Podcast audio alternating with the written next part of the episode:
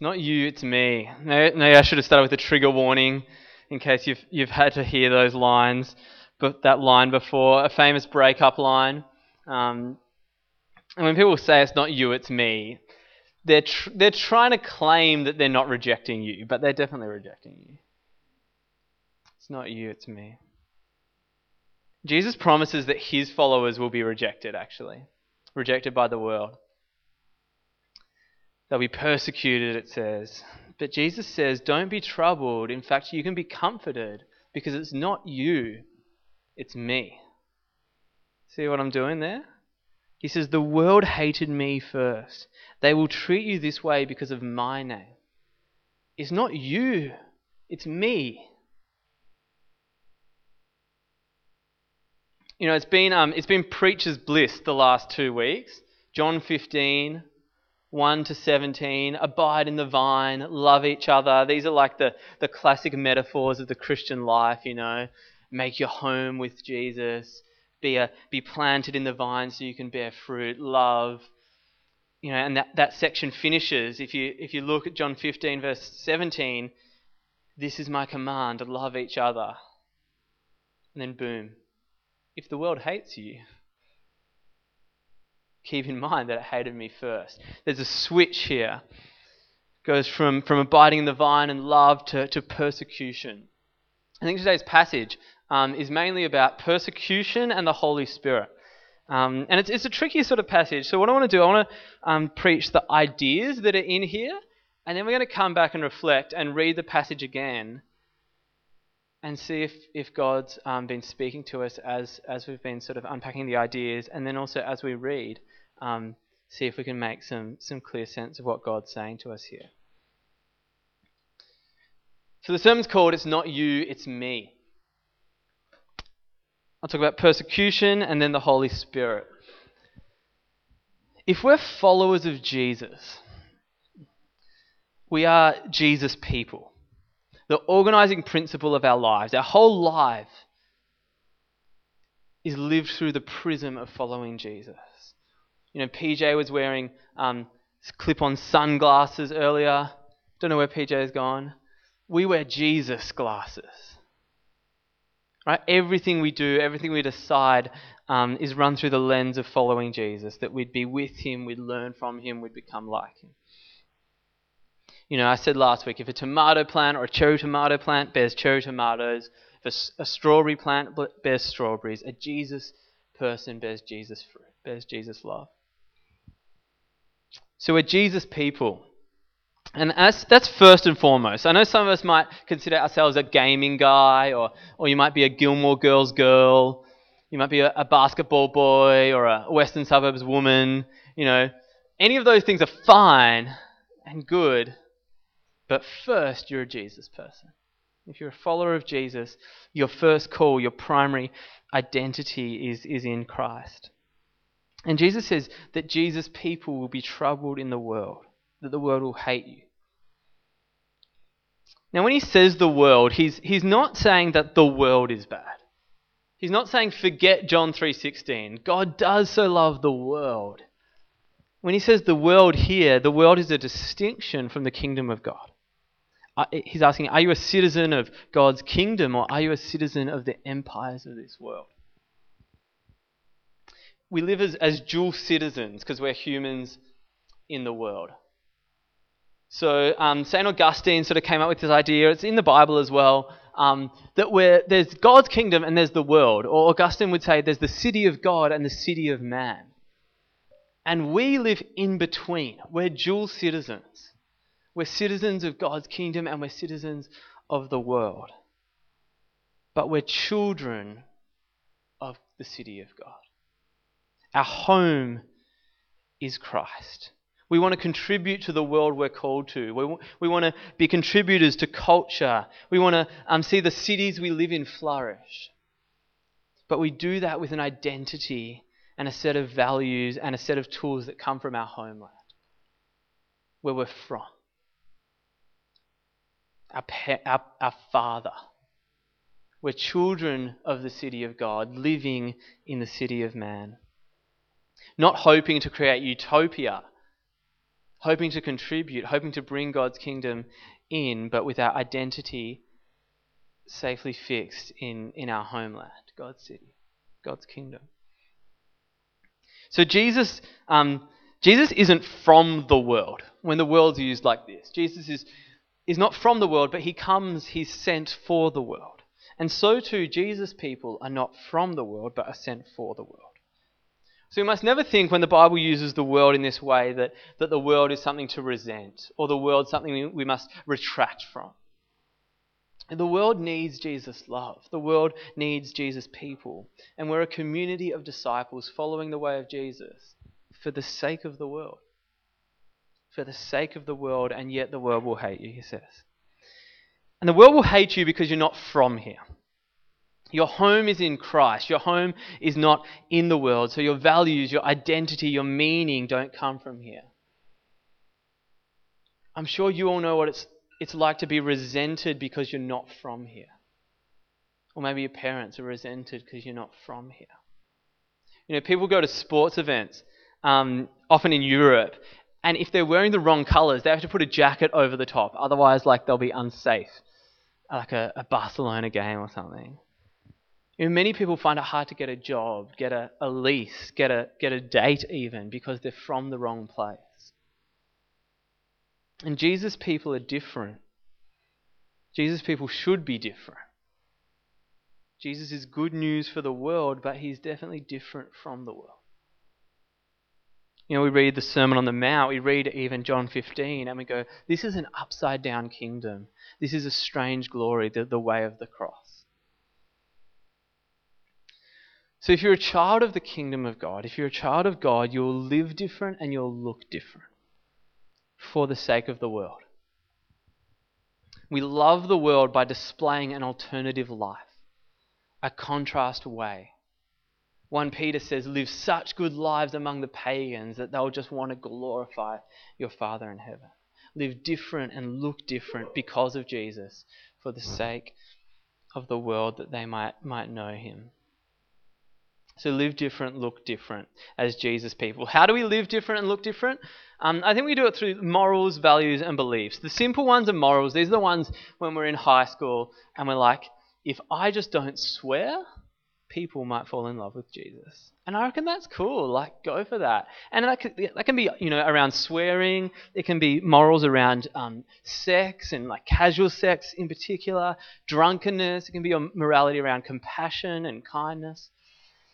As we grow up, though, we hope it's not just our morals that look different, but our values. That our values look different to the world. Maybe you value your singleness more than the world does. The world says, oh, you're single, just find anyone. And you go, no, I'm content with, with where Jesus has me. I'm not going to settle for less than what God has for me. Maybe He's got a marriage partner for me, but I'm not just going to, to go for it just because the world says to.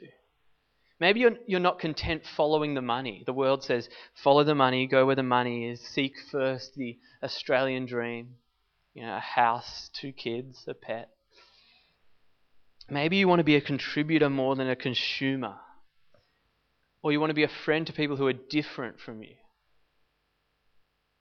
Maybe you want to pursue justice over just good enough. You want to pursue sacrificial love and sacrificial service over maximizing pleasure and minimizing pain. Our values should look different from the world, and of course, our beliefs are different to the world. It says in the passage here on sin, on righteousness, on judgment. So we're called to be salt and light in the world, you know, to be a contrast people so that the world might see, the world might, might see the way of Jesus. But with salt and light, people don't always like it when you shine light in the dark. I don't know if you've ever been like had a torch in your eyes when it's dark, or you've just been asleep and someone opens the blinds. People don't like it when light bursts into dark places. Yet we're called to be light in a dark place. And we're called to be salt I mean, people do like it when you add salt to things, so that doesn't work. But in Melbourne, we love, you know, salt, salt and sweet, don't we? Just name a dessert, add salt to it, and it's like a Melbourne edition of, you know, salted ice cream, salted vanilla, salted caramel, My sister made me um, cookies the other day, and they were just chocolate chip cookies, but with salt on top, like salted everything. In Melbourne, the world is a certain way. Melbourne's what you'd call a post-Christian city. Post-Christian. Mark Sayers, he's a pastor in Blackburn, the, in the eastern suburbs, but he's like the guru on this idea of post-Christian culture. He's got this amazing podcast called This Cultural Moment. It's like my number one recommendation at the moment. He's, he's written some books. And, and Mark Sayers says that post Christian culture, we can think of culture in three ways pre Christian, like before a culture has received the gospel. Think like, you know, ancient pagan cultures or some, um, some Hindu or Muslim countries. There's, there's Christian or Christianized culture, cultures which have, have received the gospel and, and people have become Christians. We might think of, you know, the um, middle of America or the eastern suburbs where Kooyong is. Um, but then there's post Christian culture pre Christian, Christian, and post Christian. And post Christian culture, post Christian cities are built on stories and values that are not just unaware of the gospel, they're actually aware of Christianity and trying to tell an opposing story. Trying to actually not just go, we don't know about Jesus, but we've heard about your Jesus. Or my grandma was a Christian and we want nothing to do with that. So it doesn't just it's not just unaware of the gospel, it's antithetical to the gospel. It's opposing. It's deliberately trying to move on past Jesus. And so we are Jesus people in a post-Christian world in Melbourne and in, in most of the world now. It's becoming, in the Western world and, and much of, of the rest of the world, it's becoming post Christian. The world does not like it when they see Jesus. But Jesus says, the world will hate you, but it's not you, it's me.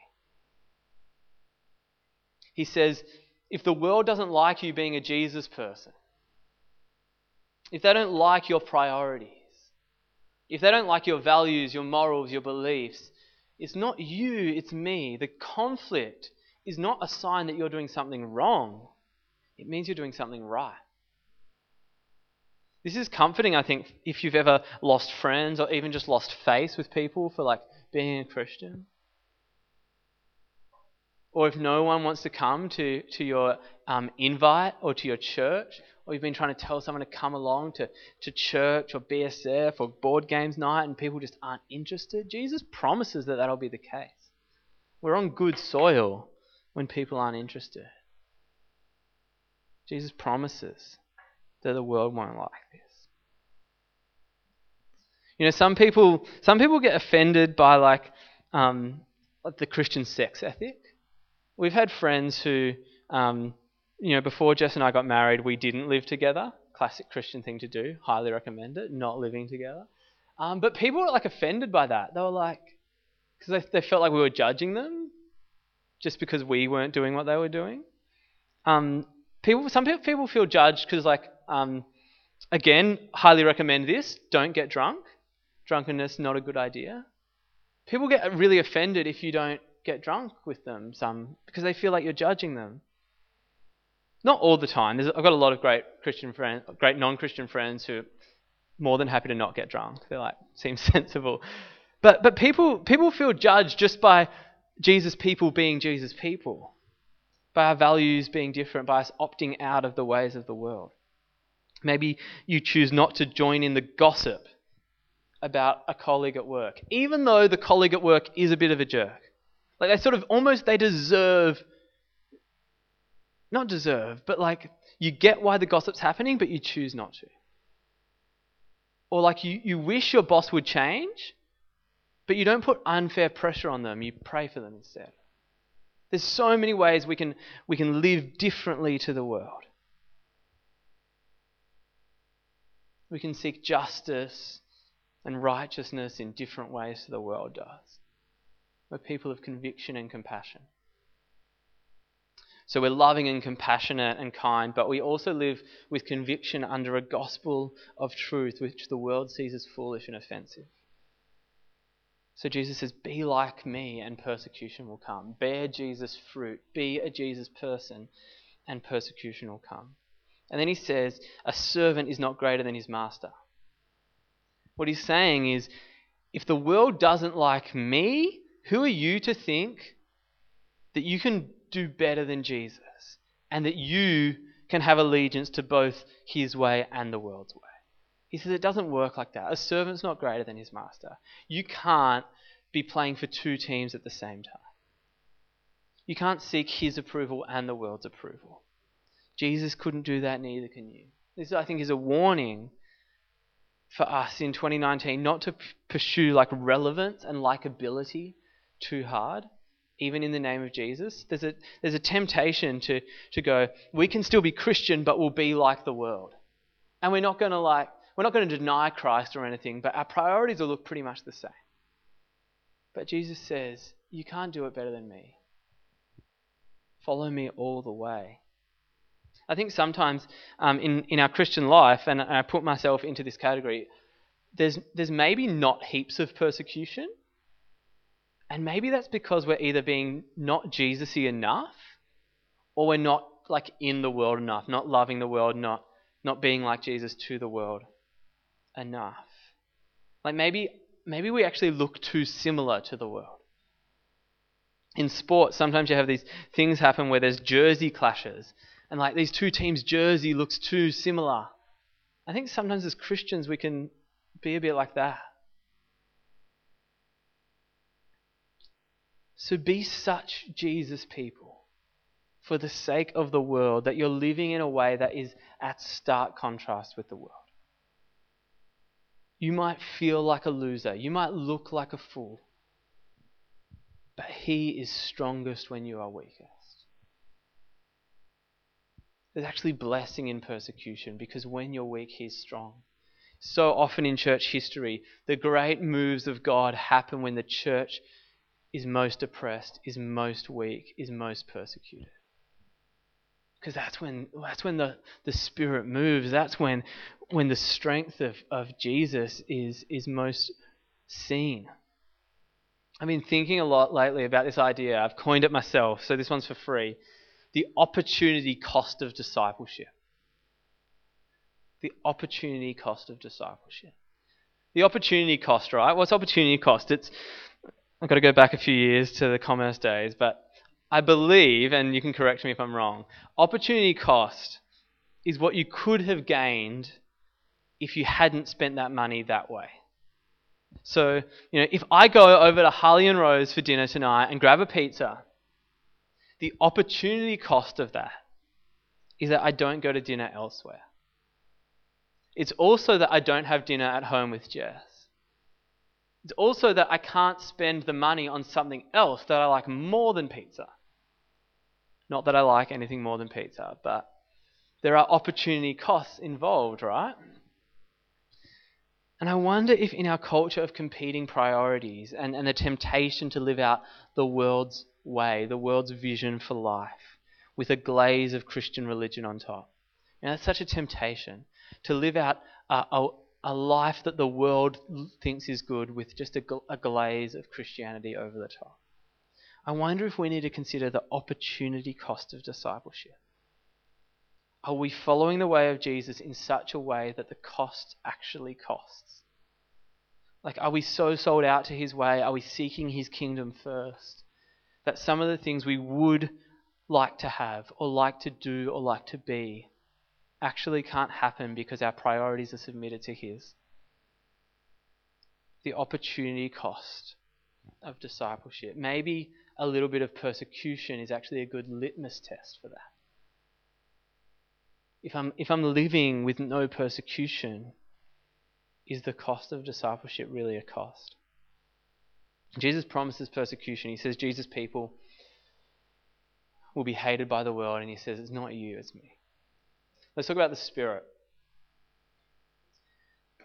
What's super cool is Jesus says, when you're persecuted, he says maybe your friends are cut at you because you don't have the same ethic on sex. He says maybe your parents look down on you because you're not, you're not going to just marry whoever. You're going to wait for God to lead you in His direction whatever it is, whenever you're persecuted, he says, I'll give you strength to stand up. I'll give you words to say. I'll send you a helper, the Holy Spirit.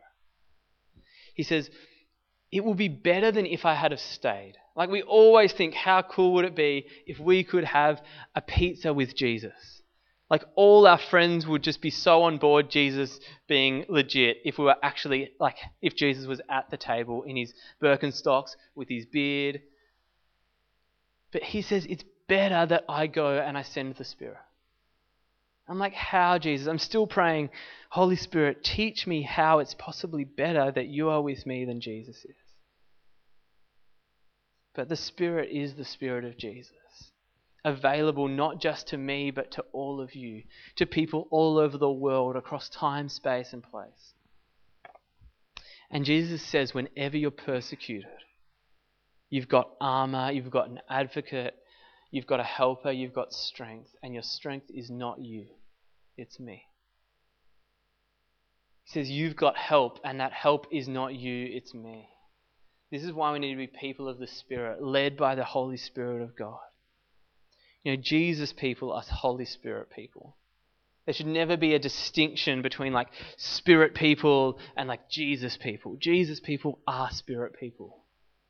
Spirit people must be Jesus people because the Holy Spirit is the Spirit of God, it's the Spirit of Jesus.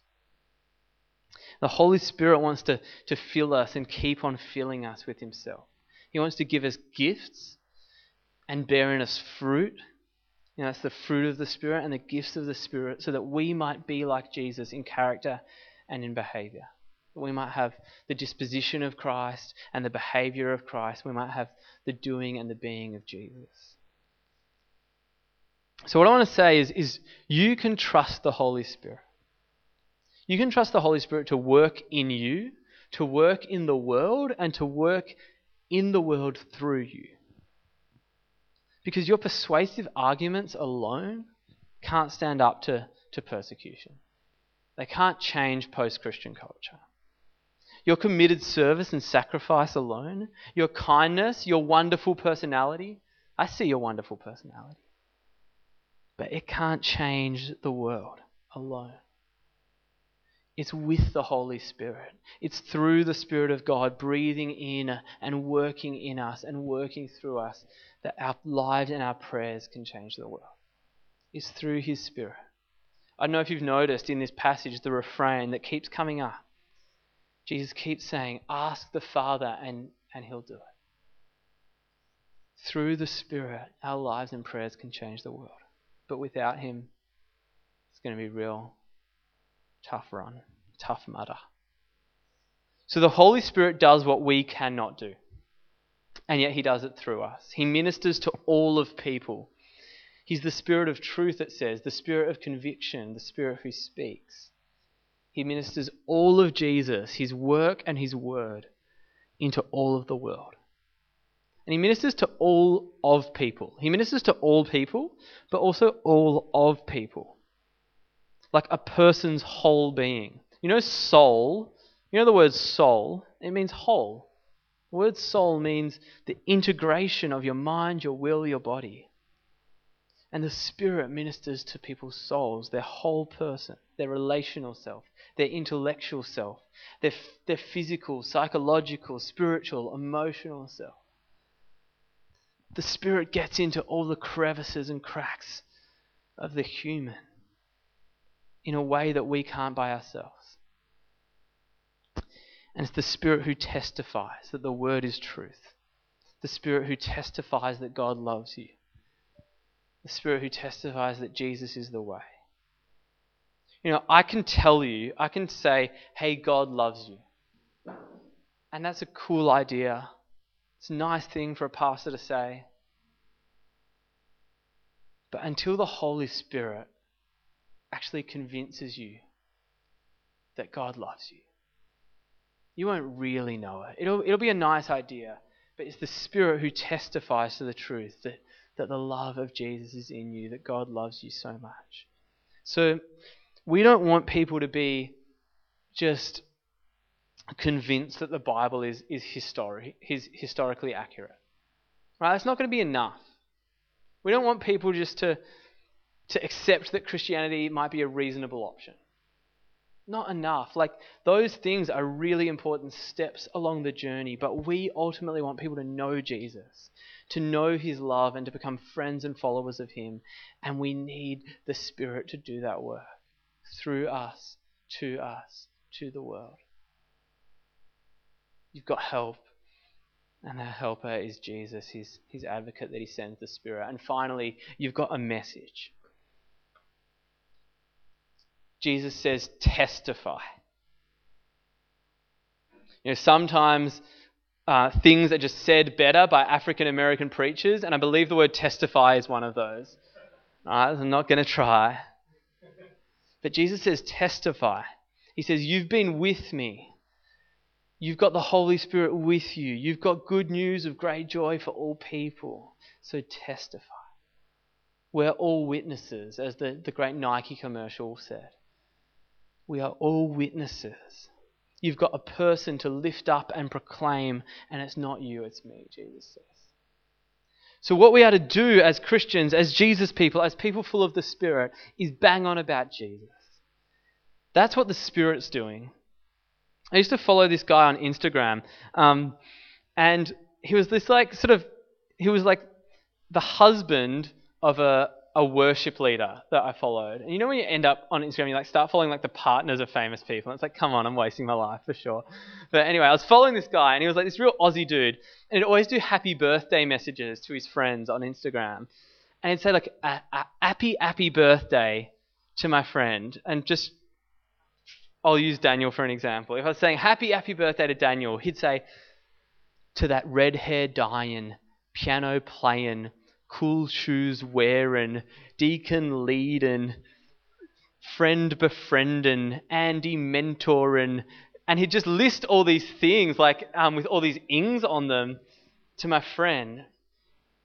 The Holy Spirit is a Jesus pointing, Jesus declaring, Jesus talking, Jesus revealing, Jesus loving, Jesus glorifying Spirit. It says the Holy Spirit is just banging on about Jesus. And so, in the world of post Christianity, in the world of persecution, don't worry too much about the finer points. Like, they are important. But some ethical or political disagreement is not what he's after. Make it all about Jesus bang on all about Jesus. Make your testimony, your message, and your life all about Jesus. Let's stand up. I've got a prayer to pray over us. I, wrote my prayer down. It's short, but let's stand up. I just want to pray this over you, and then we're going to do some reflection. If you want to put your hands out to just receive, uh, I've really been praying this week that God would be equipping us to be Jesus people in a post Christian world. So I pray now, Father, may we, this community, be disciples, followers of the way of Jesus, filled, empowered, and led by your Spirit, for the sake of the world that you love. Amen. You can grab a seat.